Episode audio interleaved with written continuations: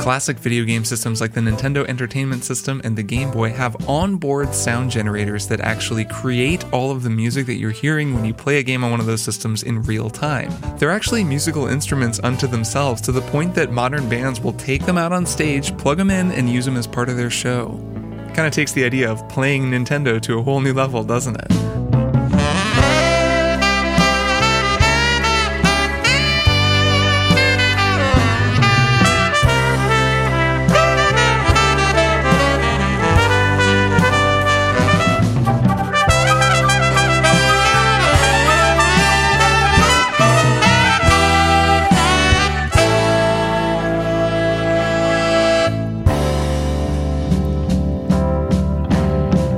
Welcome to Strong Songs, a podcast about music. I am your host, Kirk Hamilton, and as always, I'm glad that you've joined me to talk about music performed by Nintendos, music performed by Game Boys, and sometimes music performed by human beings. We've got some Nintendo-rific music to talk about on this episode, and I am excited to get into it, so find a comfortable place to sit, turn up the volume, plug in your controllers, and enjoy the show.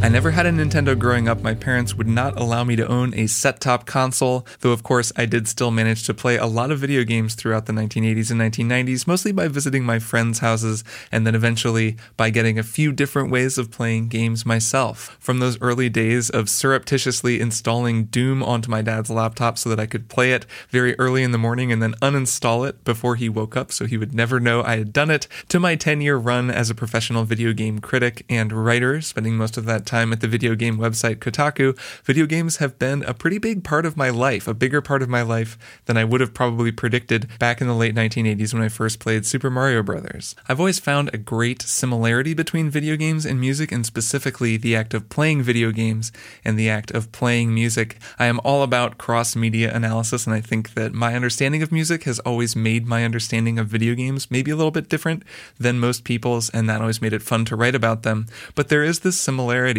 just in the process of playing and practicing them and the part of my brain that they use. This might just be a me thing, but I really do, I find this similarity. I've been practicing a lot of music lately, and like I talked about in the last episode, there's this difference between practicing and playing, or when you're just kind of noodling around on the instrument, and when I'm really practicing, I have to engage my brain and slowly make progress.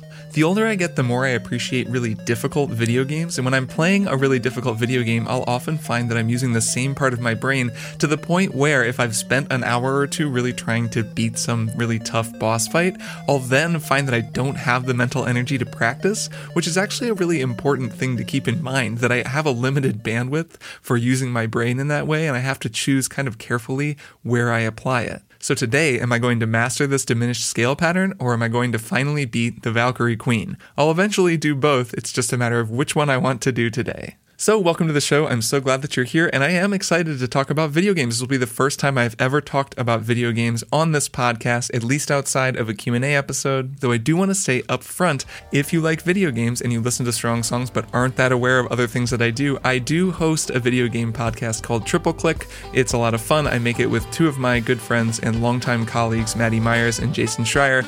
We talk about video games every week, and it's pretty cool. It also gave me the opportunity to write yet another podcast theme song, which you're hearing right now. That was a fun one to write and to record. I don't launch new podcasts entirely to write new music for them, but I don't not do that either.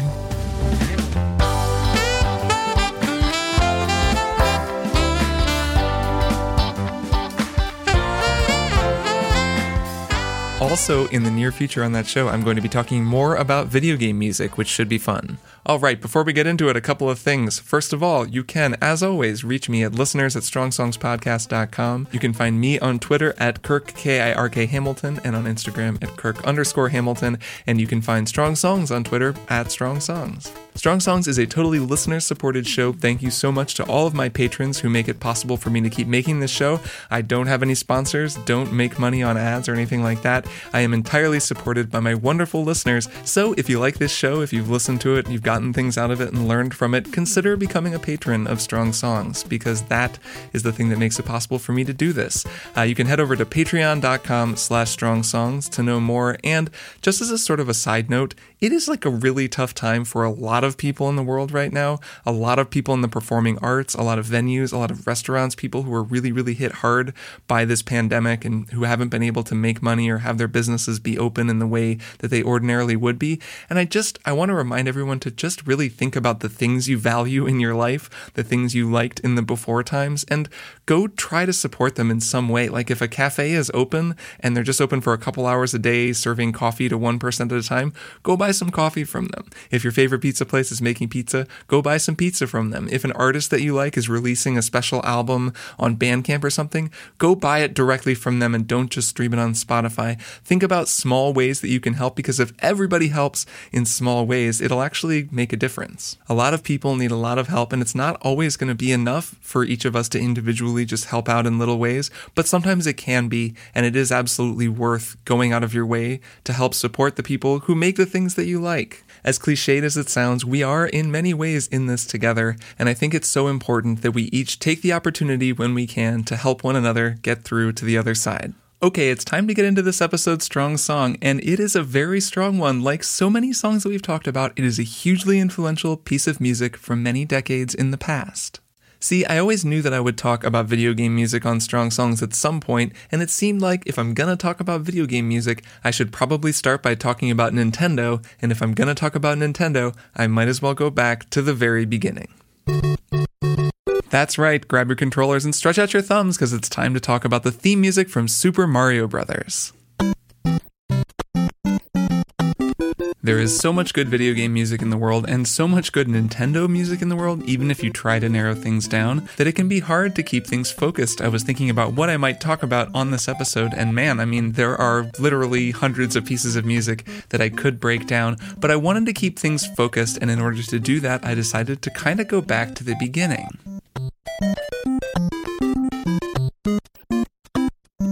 Now, when I say the beginning, I don't mean the very beginning. I'm not talking about going back and doing a musical analysis of Pong, but I do mean the beginning as it pertains to me and a lot of other people, in that the Nintendo Entertainment System, which became popular in the United States in the late eighties, was such a huge watershed moment for so many of us. It was the moment when video games became kind of the same thing that they are now, and it was very important not only for the hardware and the fact that you could plug it into your T V and play games on it, but for the games themselves, which in many ways still hold up today to an unusual extent, demonstrating Nintendo's very early mastery of the medium in a way that does make Nintendo feel somewhat like the Disney of video games. Nintendo characters like Mario, Luigi, Peach, Zelda, and Link are all still characters people talk about now, and a large part of that is because of the music that we associate with those characters.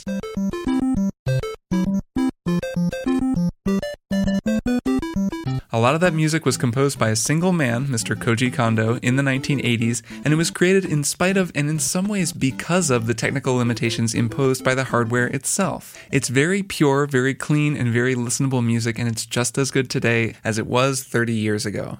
But no matter how many times you've heard it, there's more to this music than you may think, and I'm very excited to start to pick it apart for you today. So on this episode, we are going to be talking about the music from the nineteen eighty-five Nintendo game Super Mario Bros., specifically the theme music from World one one, which is the first level of the first area of the very first Super Mario Bros. Game, which means it is the first music that ever accompanied someone while they played Super Mario Bros. On a Nintendo.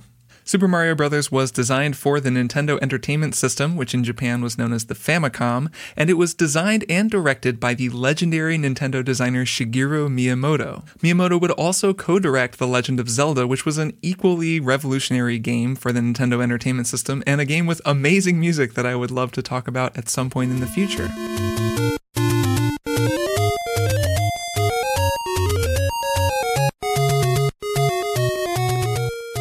These days, hundreds of people may spend years and years working on a video game, but back in the nineteen eighties, it was a much smaller affair, and the same guy composed music for both The Legend of Zelda and Super Mario Bros. His name, as I've already said, was Koji Kondo, and he wrote the melodic themes that would go on to be reprised and echoed through countless sequels and spin-offs over the decades. He was also the sound designer on Super Mario Bros., which is something we're going to talk about on this episode. He's responsible not just for that music, but for the The sound of the game, which I would argue is as integral a part of its musical identity as the music that plays in the background as you're jumping around and stomping Goombas. So that's what we're going to be talking about, the incredible work of Koji Kondo and the many, many ways that he wrung an amazing amount of music out of a very limited piece of hardware.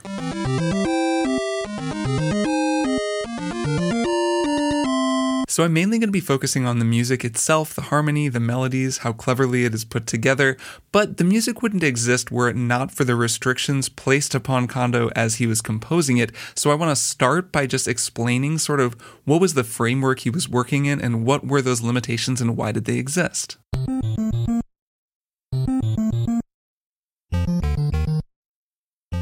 So I mentioned this in the intro, but a lot of those early game systems were musical instruments unto themselves. They had sound-generating units that were basically little synthesizers built onto a chip in the console that the software, usually a game, would then direct the chip to play as the game was playing in real time. It's essentially a simple synthesizer that's being controlled by a kind of a piano roll that the people who made the game programmed for it and is then playing in your living room through your T V. So first of all, what is a synthesizer? I've defined this a few times on the show, but just to do a really quick definition, a synthesizer is a truly electronic instrument in that the instrument itself creates electronic tones that the player can then manipulate using knobs and faders and other sort of input devices on the front of the instrument to tweak an initial tone and make it sound sometimes very, very different. Now, when I say it's an electronic instrument, I don't mean that the synthesizer is a computer instrument. It's not actually computerized, it's just electronic in that it uses electricity to generate a signal that you then modify using the knobs and keys and levers on the front of the synthesizer.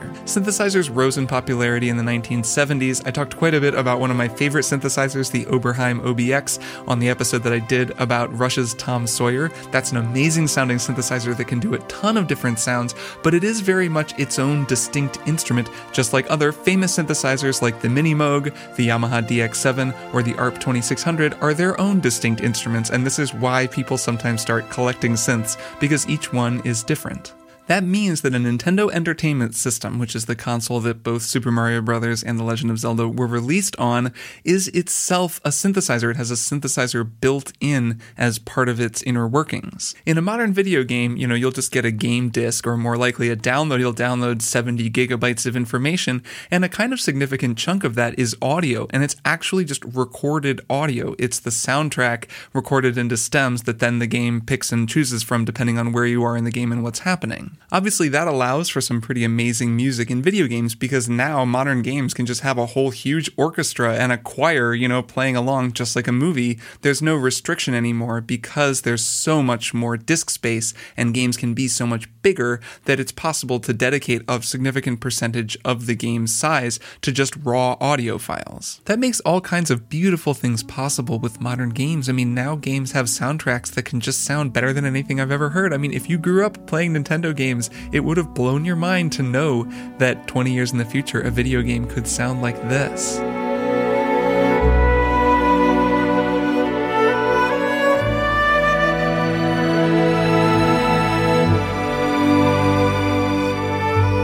This is the opening track from composer Austin Wintory's unbelievable Grammy Award-winning soundtrack for the twenty twelve game Journey, and it's so beautiful.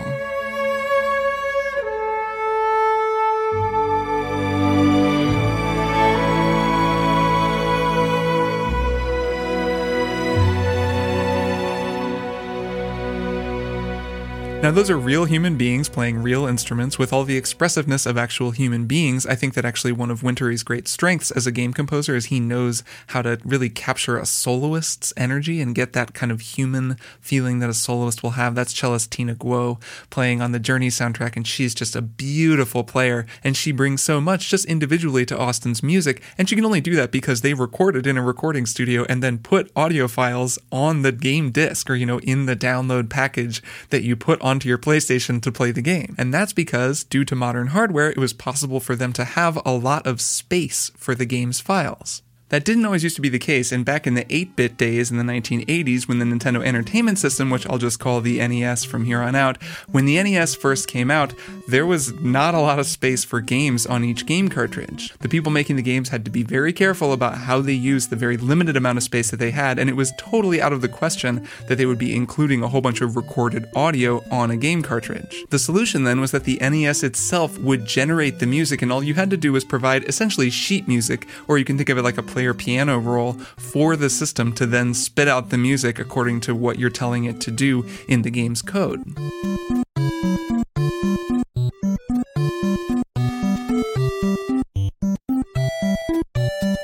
Now, I want to say that I'm not an expert in chip music. There are a lot of people who are serious chip musicians. There are some pretty incredible people that use Game Boys and Nintendos on stage, you know, kind of hacking into them and then using their sound modules like synthesizers in live performance. It can be super cool. That's not my area of expertise, but I do kind of want to just give you some technical sense of what's going on, just so you can kind of appreciate why the music turned out the way that it did. So the Nintendo Entertainment System basically had five different channels that it could access at any given time, and that's what Kondo was working with when he composed this music. There's three single note synthesizers, which gives you a pretty limited number of notes you can be playing at once. There's also a noise channel that a lot of people use to create drum sounds, but it's also used for, you know, sound effects. And there was also a digital sampler that could play pre-recorded samples, but like I said, disk space was at a huge premium and digital samples were relatively big, so it was much more efficient to just code the music and let the Nintendo take it from there. So right off the bat, it's kind of a high wire act for musical composition because you've only got three voices available to you along with a rhythm track, and you've got to make it sound as rich and dense and interesting as possible to work along with the game. Plus, you need to use those same channels to create the sound effects for the game, and that needs to fit in with the music seamlessly. It is a real testament to Koji Kondo's brilliance that he made music that not only did all of that, it worked technically, it fit on the game cartridge, but it's also really, really musically cool. It's It's so good that it's still an earworm today. It's still music that people listen to today. It is still probably, at least when I'm talking about a Super Mario Bros. Theme, maybe the most iconic piece of video game music ever composed. If you play this music for just about anyone, they'll probably tell you, oh yeah, Mario. So let's get into it. We're going to be talking about Koji Kondo's World one one music from the very first world in Super Mario Bros. Let's start from the top.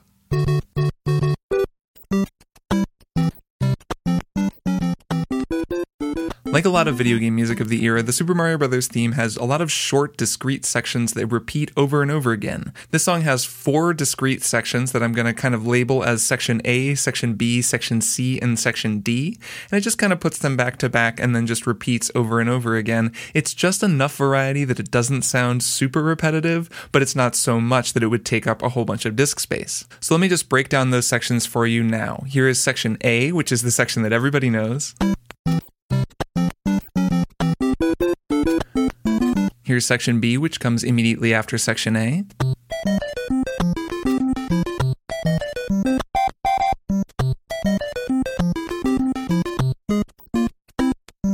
Here's Section C, which comes right after Section B and changes up the groove for the first time.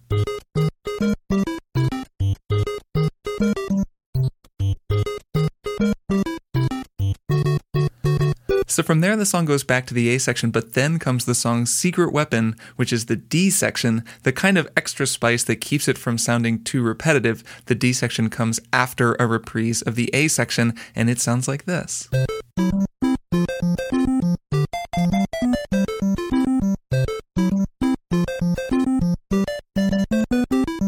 And those are the main sections of the World one one music from Super Mario Bros. There are a couple of other little musical pieces to it that we'll talk about in a minute, but one other piece of musical information that actually is in there at the end of the C section is the very introduction, which is an iconic introduction and not a bad place to start our analysis. So this music is actually a really good way to practice ear training. A lot of listeners have written in to ask me about like how to get better at listening to things and hearing, you know, picking out individual melodies and counter melodies.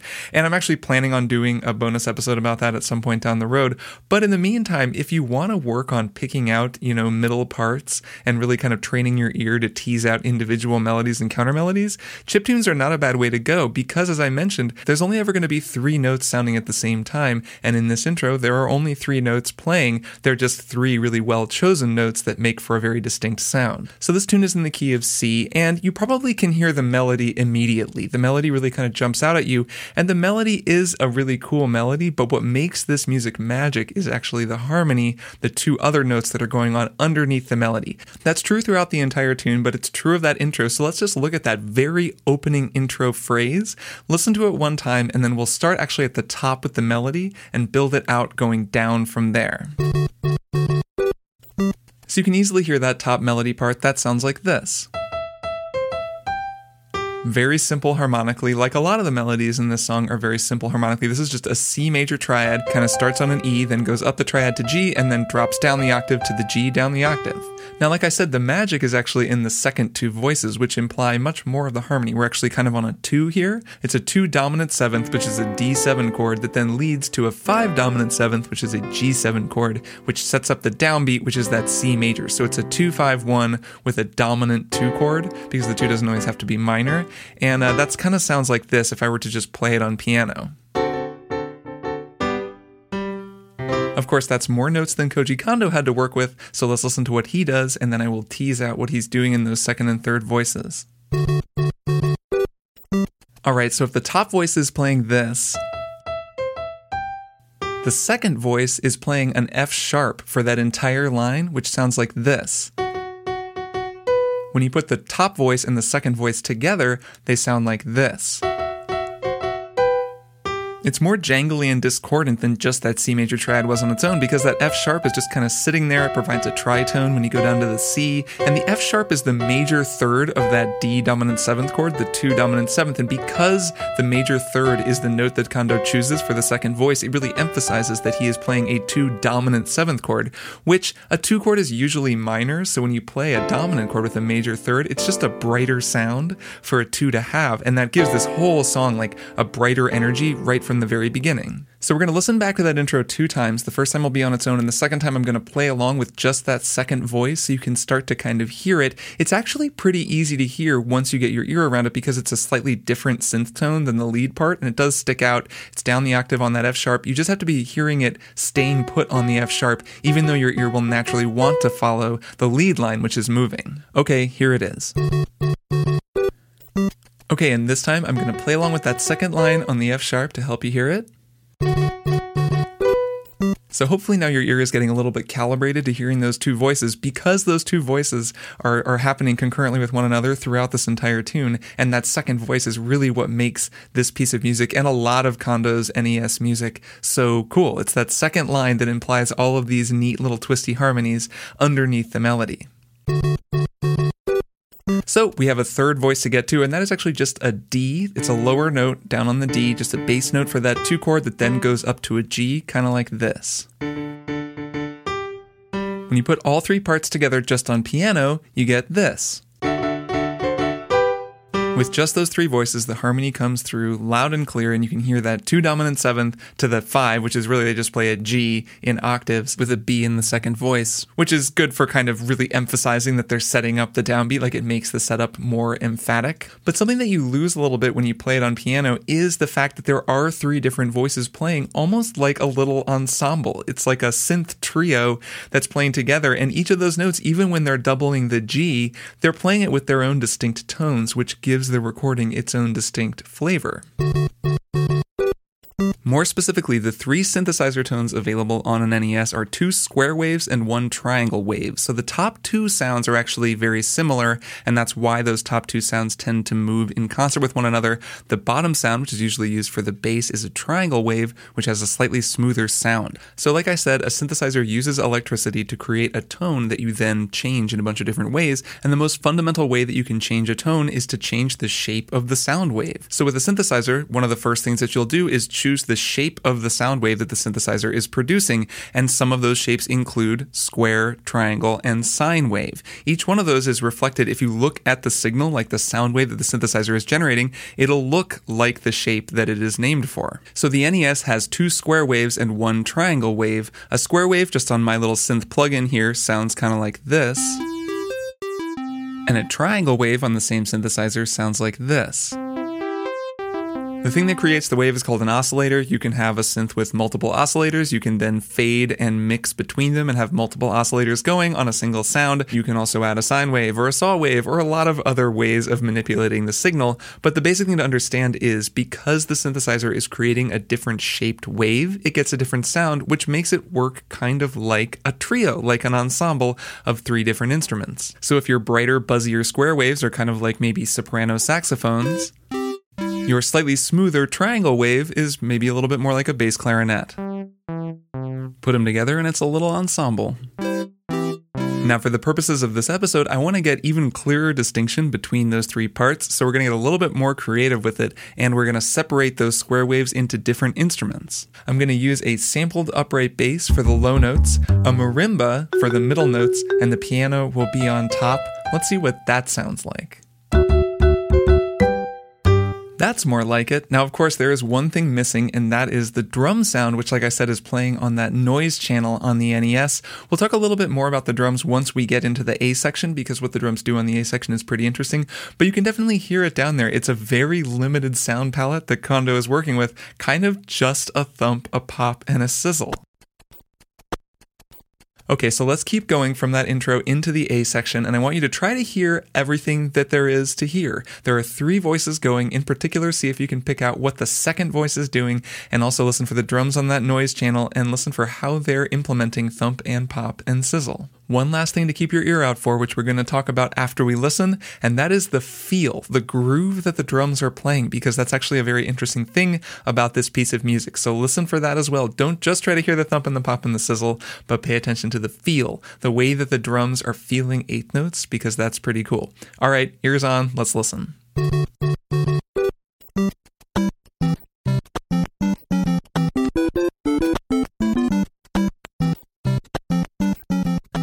All right, so there's so much cool stuff going on in this A section. There is a reason that this is the most iconic melody in video game history, and a big part of that comes down to the groove and the feel. I think that the feel and the kind of uh, tension that exists between the drums and the rest of the instruments, the rest of the synth lines, is actually kind of crucial to what makes this song have its particular bounce. So rhythmically, the main melody is kind of a Latin influence thing, like it just has elements of Afro-Cuban music going on, a lot of the syncopation and the phrasing sort of echoes, the kind of thing you might hear from, you know, Tito Puente or Arturo Sandoval. In a kind of general way, it's just sort of aping the vibe and the general rhythm of that kind of music. Like here's Tito Puente's band on El Cayuco.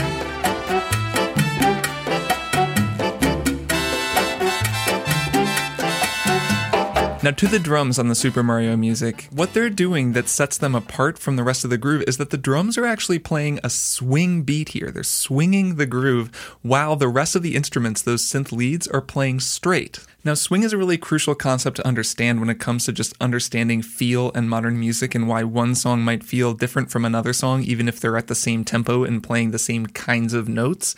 It really all comes down to feel, and feel is really all about swing. Now, I did a pretty lengthy description of swing back on the Rhythm and Harmony bonus episode that I recorded earlier this year. I do really recommend listening to that. I recommend everybody listen to that because it's sort of a good primer on everything that I talk about on this show. But of course, you don't have to have listened to it to understand the analysis I'm going to do today. So just to kind of break down the difference for you, I'm going to break out the beatbox and do a straight groove and then a swing groove, both kind of similar to what's happening on the World one one music. The first one's going to be straight and the second one is going to be swung. So here is the straight groove.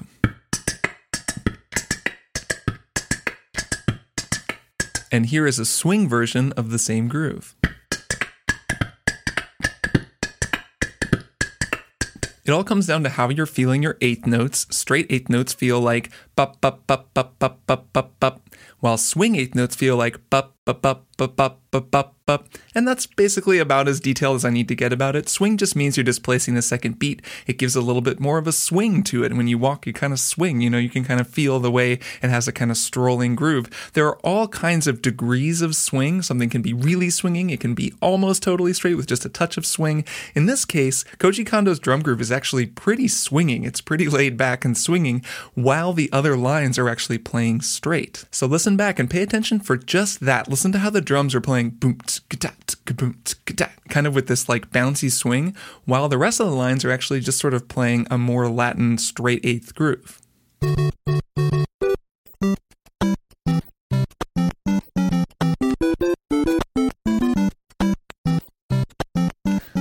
There's kind of this feeling of pulling between the drums and the melody because the drums are playing a slightly different groove, and as a result, they kind of rub up against each other in a way that actually really works. I think it causes this sort of tension that creates a brightness and a sort of forward momentum to the overall track. I want to demonstrate by recreating the A section and then adding two different grooves, a straight groove and then a swing groove, so you can kind of hear the difference between the two, and we can kind of imagine what it would have been like if Koji Kondo had decided to put a straight groove underneath with it instead of the swing groove that he went with. Okay, so for starters, here's my recreation of the three-part melody of the A section of this piece. And as I did before, to help you hear the three parts, I'm going to put that bass on the bottom, the marimba in the middle voice, and the piano on top.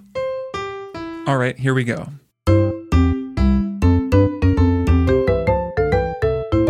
Okay, now here's the same parts with a straight eighth drum groove underneath it.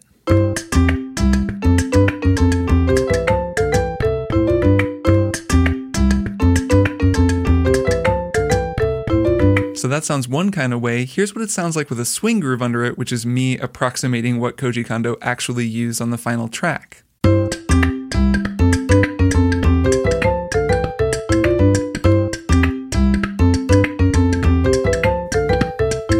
It's so much more distinct, right? Like suddenly it sounds like the Mario music, where before it just sounded kind of like some slightly less distinct jam. So to really drive home the difference between those two things, I'm going to do a longer example. I'm going to start by playing that straight eighth beatbox, and then I'm going to shift to a swing so you can really hear the difference. All right, here we go. Now straight eighth groove.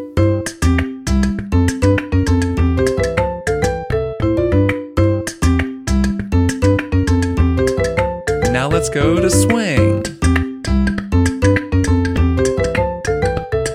Feel it? Okay, so listen back to the original recording and just pay attention for that. Try to feel that tension between the way that the melody is feeling the groove and the way that the drums are feeling that swing groove. It's so like the heart of the song just lives in the tension between those two time feels. All right, here we go.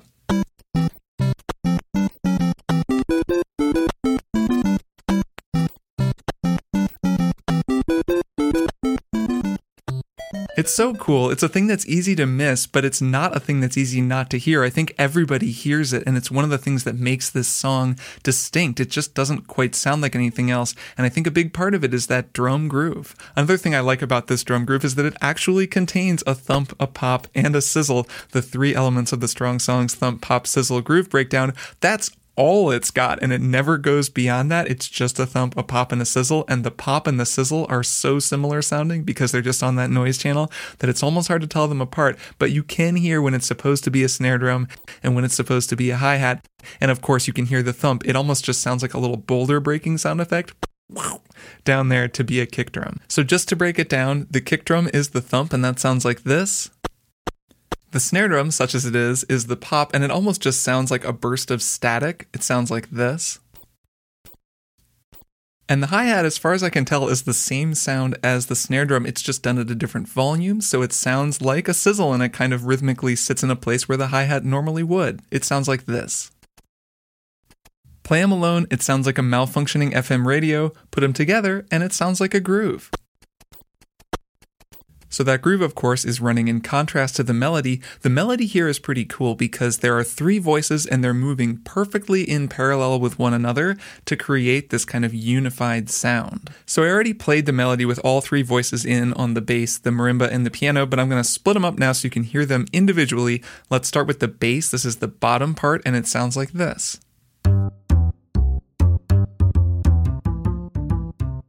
Then there's the middle part, which I'm playing back on a marimba, and this is my closest approximation of it. This is what I'm hearing. I might have a note wrong, but I'm pretty sure this is what it is. This is the middle voice. And then there's the top part, which is probably the part that you whistle or hum if you get this song stuck in your head, and I am playing that on the piano. So all three voices are moving essentially in parallel, and they're following the same contour of the same line, which gives this unified sound.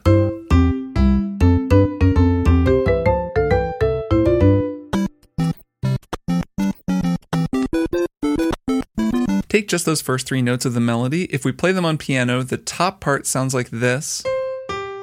It's really just a descending C major triad. It goes C, G, E, like that. So where that top part starts on C, the second part starts on E down lower. So it goes E, C, G, three, one, five, like that. So the lead voice is playing a C major triad descending starting on C. The second voice is also playing a C major triad descending starting on E, which means, of course, that the third voice is going to play a C major triad descending starting on G. It goes G, then E, then C. If you place them back to back, you actually just get one continuous descending C major arpeggio starting on a C and then ending on a C two octaves lower. It sounds like this.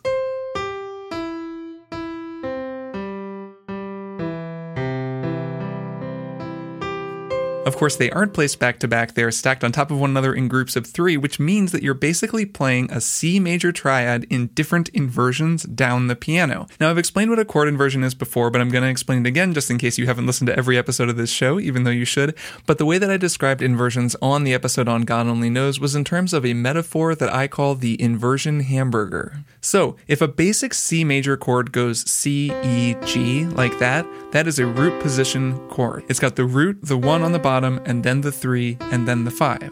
So an inversion takes those three notes and puts them in a different order. Instead of putting the C on the bottom, you put the E on the bottom, and it goes E, then G, then C.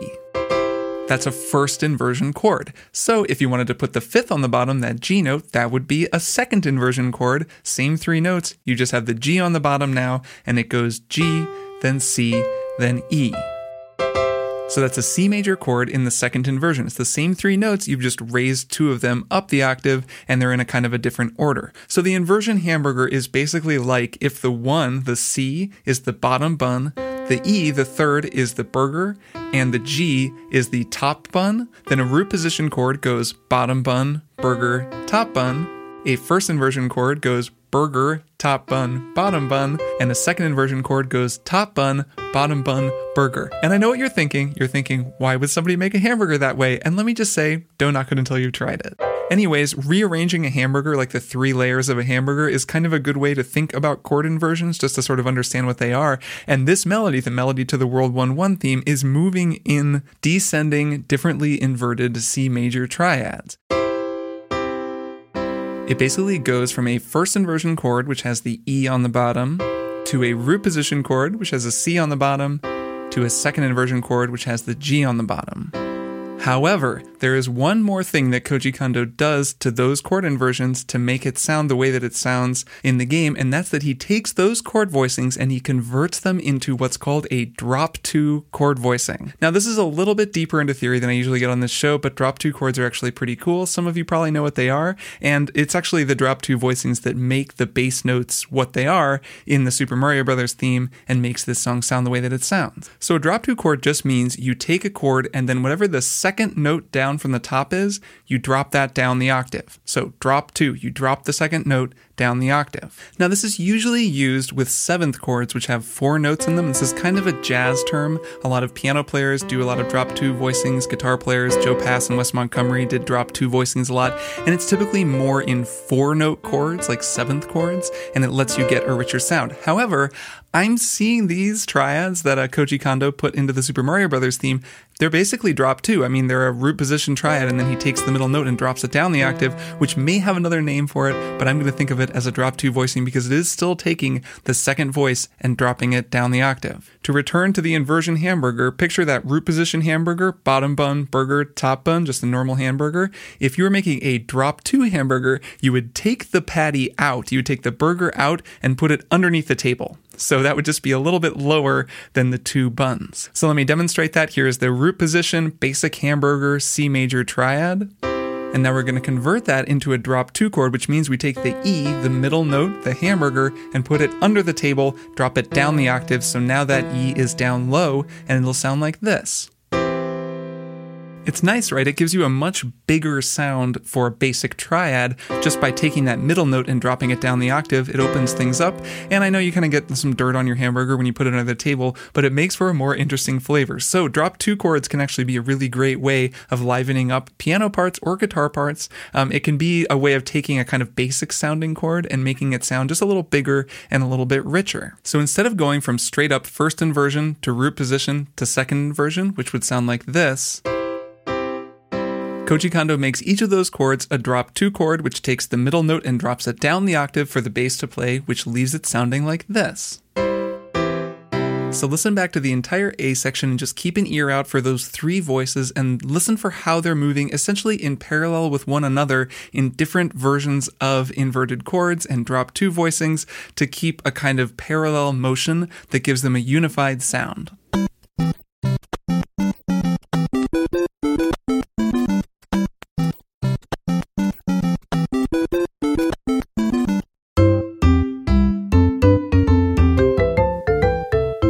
Now, there's one more thing that makes this opening melodic idea so sticky, and I think that has made it have such a long-lasting legacy, and that's just how rhythmically hip it is. This is a really, really rhythmically happening melody. So for starters, it's just very syncopated, which just means there's a lot of upbeats and downbeats, and if it were played on its own without that steady drum beat going, it would actually be a little tricky to tell where the downbeat is, but, but, like that's already pretty happening, but then they throw that triplet in there and that really sets it off. So a triplet is basically when you cram three notes into the space that would normally take two of those notes. So if you're playing quarter notes on the downbeats, one, two, three, four, bam, bam, bam, bam, those are just normal quarter notes.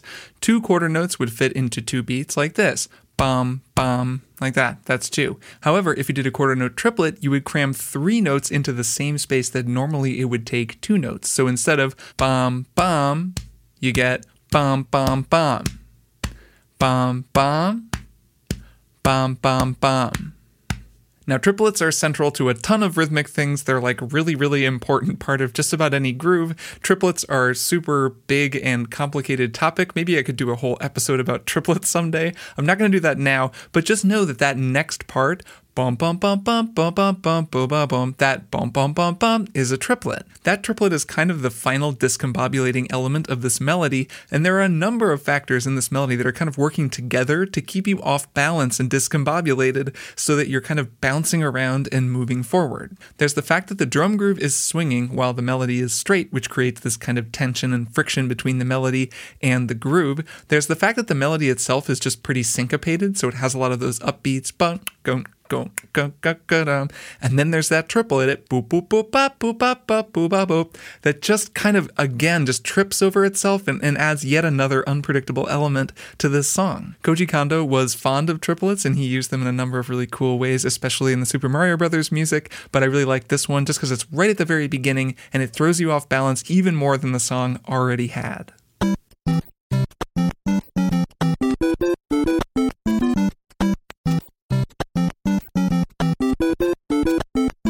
Okay, so let's get back to the harmony and the way that those three voices are working together. So the most important thing that's happening here is that all three voices are moving very tightly together. It's like you can picture three dancers kind of mirroring one another as they move across the stage. They're really mirroring, like they're in different places in the chord inversions, but it's very tight. Now that tightness exists to set up the contrast of the next section, the B section, where things open up because the bass suddenly breaks apart and starts playing its own part. So let's take it from the A section, and this time I'll let it play into the B section and pay attention for that, how the bass breaks apart, and that opens the whole thing up in a really significant way.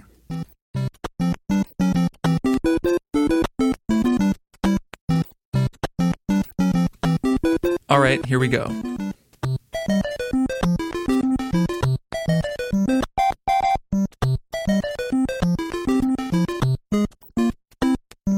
It feels like a completely different part of the song, right? The groove is just totally changed, but really only one thing has changed, and that's that the bass has broken apart and started playing an independent bass line. It sounds like this.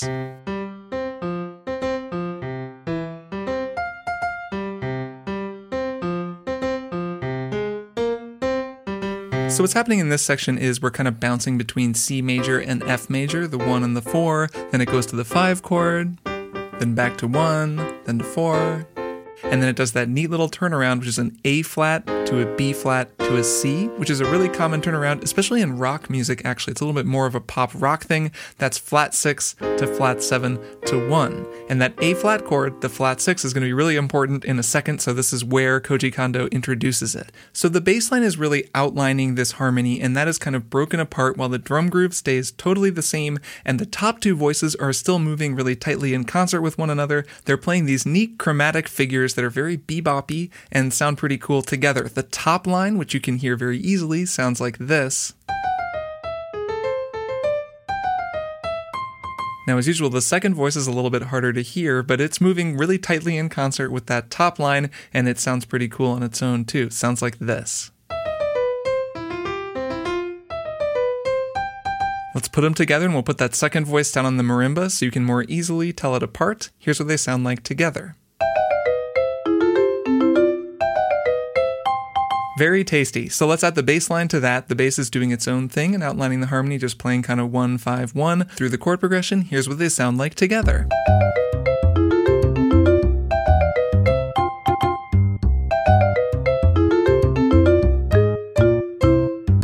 So listen back to the original and pay attention to all of that. Listen to how the drums actually stay the same in that B section, but how the groove changes so dramatically just because the bass starts playing a separate bass line, and then also see if you can hear both the first and second voices in those tightly moving chromatic figures above the bass line. All right, ears on, let's listen.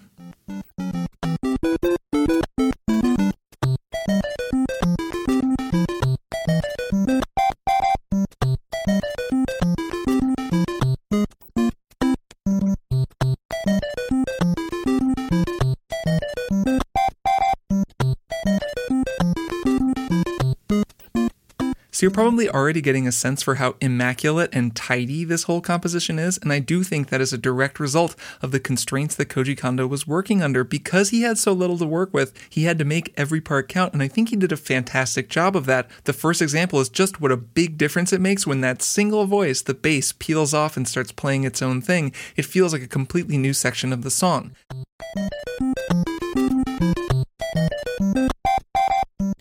So it only makes sense that the next section of the song would introduce a new change. So the bass keeps doing its own thing, so we've already got the bass separate from the top two voices, and now the drums change up the groove and begin playing a new kind of feel. Give it a listen and keep your ears open for all of that.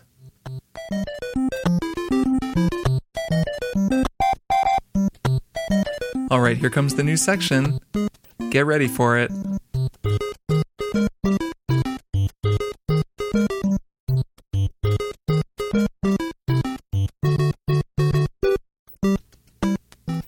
So what's really happening there is the drums are actually changing the groove so that the drums are a little bit more in line with the bass. If we've gone from the drums in one place and all three voices in the other place at the very beginning, to the bass peeling off, leaving the two voices together, the bass and then the drums in kind of three separate places. Now the drums have actually kind of migrated over to where the bass is, and the drums and the bass are kind of playing together while the lead two voices play a melody together as well.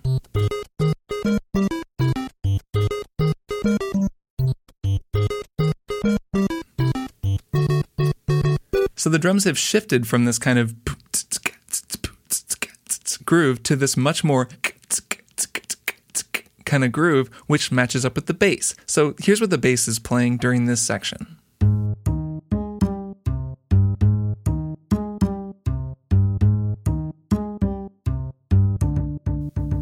It's almost a legit timbao, which is a pretty cool kind of a bass line that plays over the bar line. I actually want to superimpose a timbao over that in a second to show you what that would sound like, because I always hear it that way, even though it isn't totally doing what a timbao normally does, at least in my understanding of a timbao. But it's pretty close, and it's basically just this boom, goom, goom, goom, goom, goom, goom, goom, goom, goom. So if you keep that groove going, the drums are just playing along with that. The bass is boom, boom, boom, boom, and the drums are cats, cats, cats, cats. They're just playing together.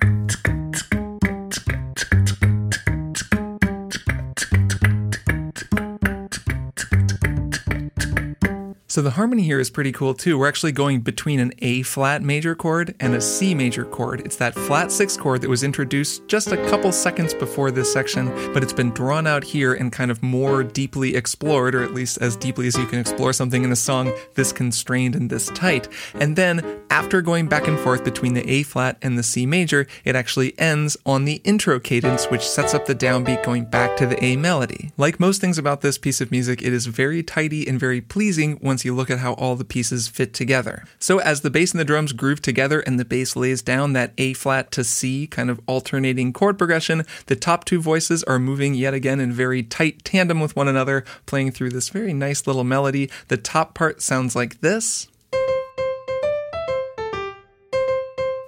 Now, as usual, the second voice is the more interesting one just because it has kind of a little bit more voice leading. It uh, is laying out the nice shift from that A flat down to the C. This is what the second part sounds like, played back on marimba.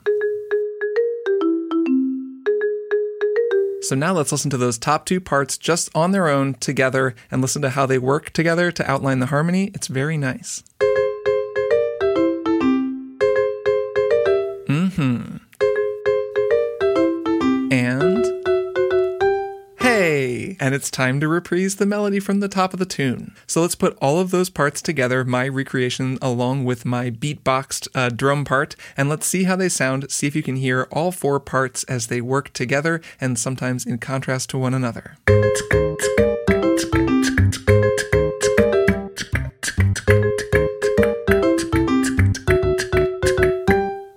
Now, just as an aside, I mentioned a tumbao, and a tumbao is a really cool thing that a bass will do in Afro-Cuban music. And again, I'm not an expert, especially not in bass and drumming in Afro-Cuban music, but I do really like the sound of a tumbao, and I wanted to introduce the concept to you all, so I think I can do that just by adding a proper tumbao bass line to this section, which actually I think makes it sound really, really cool. So basically, a tumbao is when a bass begins playing a line. It typically goes between one and five, and then one up the octave, kind of like this. And rhythmically, it's displaced in a way that I believe matches up with the conga or maybe with the clave. I think it can vary. There's probably a lot of different variations of this.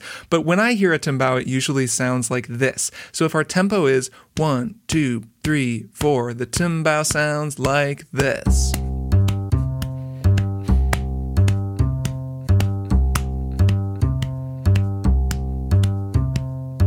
So it never, or at least rarely, lands solidly on one on the downbeat. Instead, it hits on four and then ties over the bar line. Boom, goom, doom, goom, goom. And when a bass line like that kicks in, it creates this wonderful kind of floating rhythm. It really cuts the groove loose in a way that I absolutely love. And this section of the Mario Brothers music actually is almost a tumbao. So let's listen back to what it actually is, and then I'm going to turn it into a tumbao, and uh, you'll hear the difference. It's pretty cool. So here's what it sounds like in my recreation, one-to-one to what is actually happening in the game.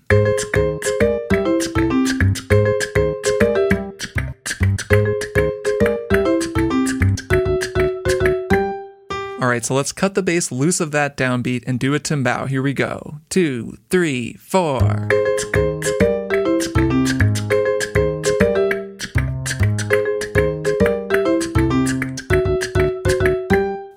Heck yeah, I love that. That grooves super hard. Um, not that the original doesn't groove hard. I just always hear a tumbao there. Like when I sing it in my head, I always start singing that displaced bass line. I actually sing it over that B melody too, which would sound pretty cool too. It would sound like this. Two, three, four.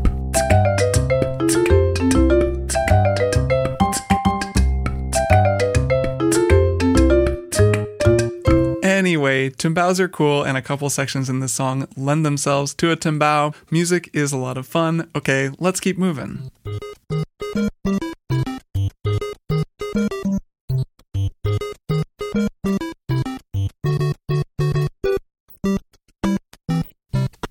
So from there it goes back to the main melody, which is enough to make you think that maybe we've looped back to the beginning, but we haven't. There's one more section.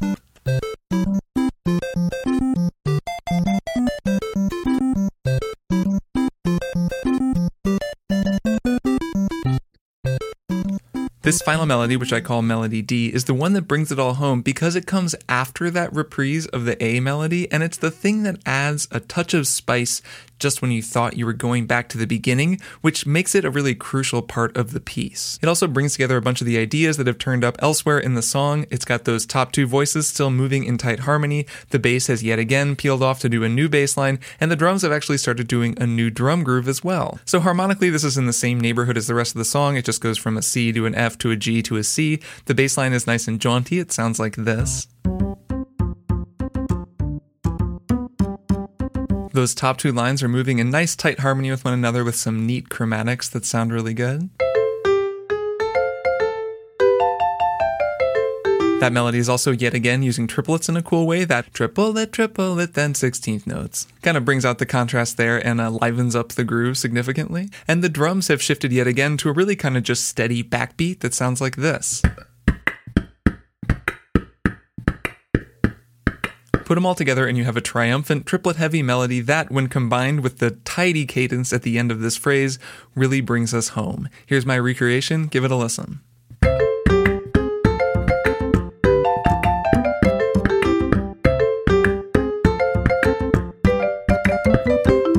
I love that line at the end just because it so tidily walks from the five, from that G chord, up to the C and resolves on a C in this kind of perfectly cute way. However, if you've played a lot of Mario and you hear that specific part of this music, you may have a different association with it. You may associate it with failure. Yes, whenever Mario wanders into a stray Goomba or piranha plant and dies, you actually hear a version of that same cadence with this sort of added boo-boo-boo-boo kind of tom fill descending, but it is the same music repurposed to work as a you died cue. I love that little triplet, that that kind of interrupts the music. It's just this little triplet, but it's so iconic, and it actually gets at the last thing that I want to talk about, which is that Super Mario Bros. Isn't just this passive thing that you sit and observe while that music plays. It's a video game, which means that you play it, and Koji Kondo's sound design is an integral part of the overall composition that is Super Mario Bros. The World one one music isn't just the composition that I've spent the last episode analyzing, it is also the many creative sounds and musical flourishes that you, the player, trigger as you play the game. Everything from the low glissando of a normal jump, to the deeper glissando of the super jump, to the perfect fourth in the key of C of a coin collection, to the oddly beautiful six-note figure that plays when you collect a one-up. The music of Super Mario Bros. Goes beyond the track that plays in the background and becomes a larger interactive piece being played in real time by the synthesizers inside the console and arranged in real time by you, the player. So you can't just sit back and listen to the music to World one one and fully understand how it works. You have to listen to someone playing the game.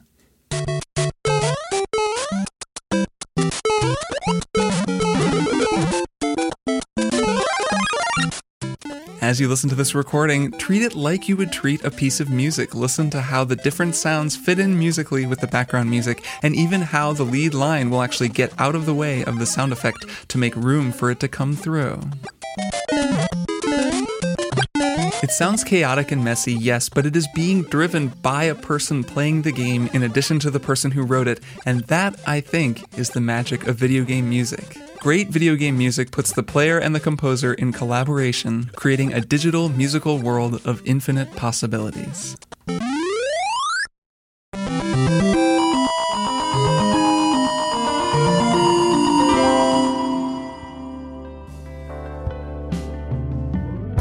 And that'll do it for my analysis of Koji Kondo's World one one music from Super Mario Bros. Thanks for listening, and thanks so much to everyone who's been spreading the word. I've recently seen a few nice write-ups and blurbs in the media, which is really cool. That's the main way people find out about this show, is when you all tell your friends about it. The show has been growing steadily, and that means that you are all telling people, which I really appreciate. Thanks, too, to my Patreon backers. Everybody who supports this show on Patreon makes it possible for me to keep making it. I can't say enough how much I appreciate your support, especially in this uncertain time, so thank you all so much.